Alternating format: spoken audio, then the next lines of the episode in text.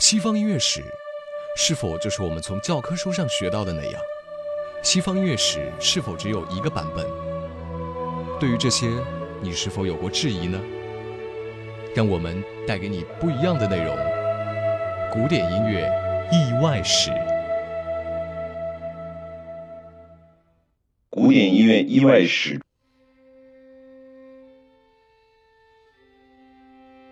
在本期古典音乐意外史中，我们将继续讲述贝多芬的秘密。贝多芬可怜的舐犊之情。贝多芬一生未婚，自然不会有天伦之乐，他的舐犊之情只能转移到侄子卡尔身上了。贝多芬有两个弟弟，约翰和卡尔。很不巧，两个胞弟都是那种只会靠着大哥混饭等死的平庸之辈。而且卡尔弟弟在一八一六年留下这个九岁的男孩就过世了，贝多芬顺理成章的成了这个孩子的监护人，这也是他一生烦恼的开始。这个孩子跟父亲一样，也叫卡尔，在成为侄子的监护人那一时刻起，贝多芬有着太多的希望，为这个亲侄子设想好光辉的未来。可侄子卡尔天生就不是个可塑之才，这个由不靠谱的老爸和轻浮女子结合生出来的侄子，完全印证了那句古老的俏皮话：“龙生龙，凤生凤，耗子的孩子会打洞。”这个完全没有上进心的侄子，让贝多芬变得十分头痛。一次又一次的失望，使得贝多芬最终把开始对侄子卡尔寄予的厚望转变为：唉，他能长大成人就好了。当然，我们也不能全部将责任都一股脑的扣在侄子卡尔头上，还得说说卡尔的母亲贝多芬的这位弟妹。这是个没有远见且轻浮的女人，在贝多芬眼中，她的愚蠢和短视会毁掉侄子的前程。所以，贝多芬不惜重金把卡尔送进了私立寄宿学校，但母亲毕竟是母亲，而且侄子才九岁，母亲发了疯似的要把卡尔夺回来。卡尔也因为思念而屡次逃学回到母亲身边，这是天性嘛？可贝多芬不管，他总是以监护人的身份，一次又一次的把侄子从母亲身边抓回来，再送回寄宿学校去。可怜的卡尔就这样像被拔河一样，从伯父和母亲的身边扯来拉去，最终对簿公堂。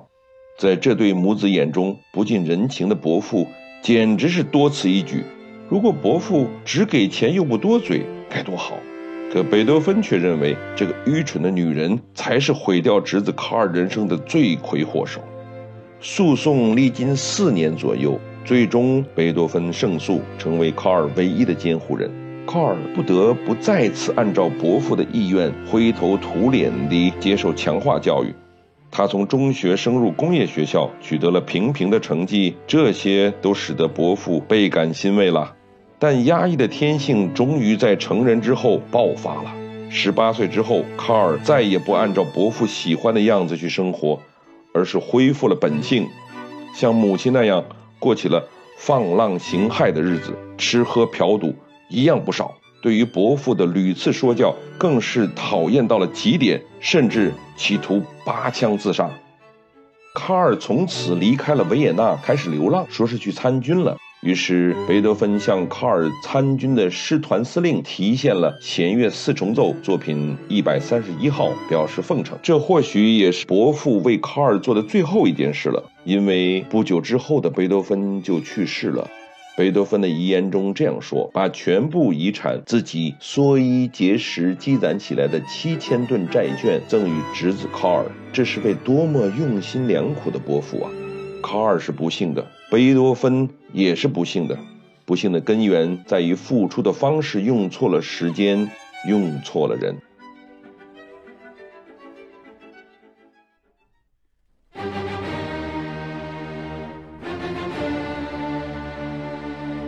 命运之名的来历，乐谱出版是十八世纪后叶渐渐兴盛的行业。通过印刷乐谱，人们可以在家中就能以另外一种形式直面音乐作品了。既然是一门生意，出版商自然会绞尽脑汁，使自己的出版物引人入胜。有时候，甚至在不通知创作者的前提下，就会给作品强加一些标题，如“月光”“热情”等等。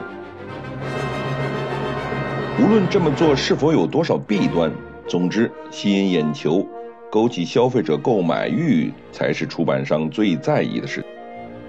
这种给作品取标题的做法，到了二十世纪的日本非常流行。所谓名曲音乐会节目单上，也尽是些《命运》《新世界》这样带着绰号的作品。贝多芬的《英雄》《田园交响曲》和《告别奏鸣曲》的题目是他本人的想法。但是月光、热情、皇帝就完全出自他人的标题创作了。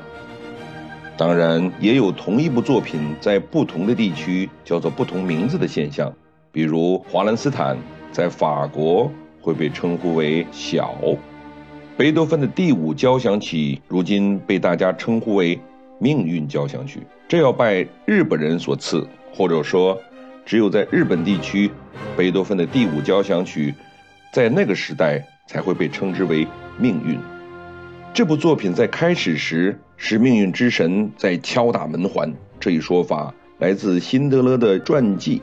当时发行这本传记的出版社并没有特别在意这句话，反倒是日本的唱片公司敏锐地嗅到了端倪，便将这部交响乐冠以命运之名，大加宣扬。这样做的影响力也波及到了演出公司，在随后的名曲音乐会上，以英雄、命运、田园介绍给大家。其实，如果你认真听贝多芬的作品的话，你会发现第五交响曲的创作动机也曾出现在热情奏鸣曲中。所以，如果你较真儿的话，硬把奏鸣曲热情也叫做命运，也能自圆其说哟。本期贝多芬的秘密暂时就讲到这里。索取本期节目背景音乐曲单，请关注“知乐古典音乐”微信、微博，我们将在那里为您提供索尼精选 Hi-Res 高品质正版音乐下载途径。索尼精选 Hi-Res 开启您的高品质音乐生活。感谢收听，我们下期再见。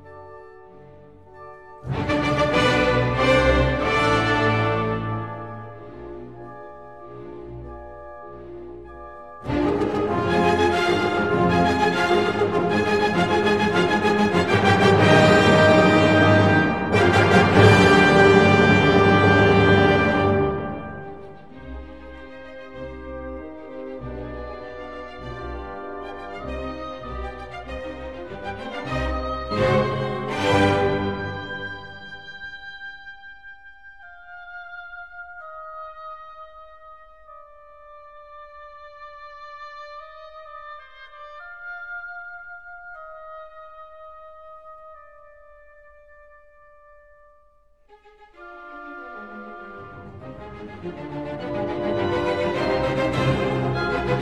you.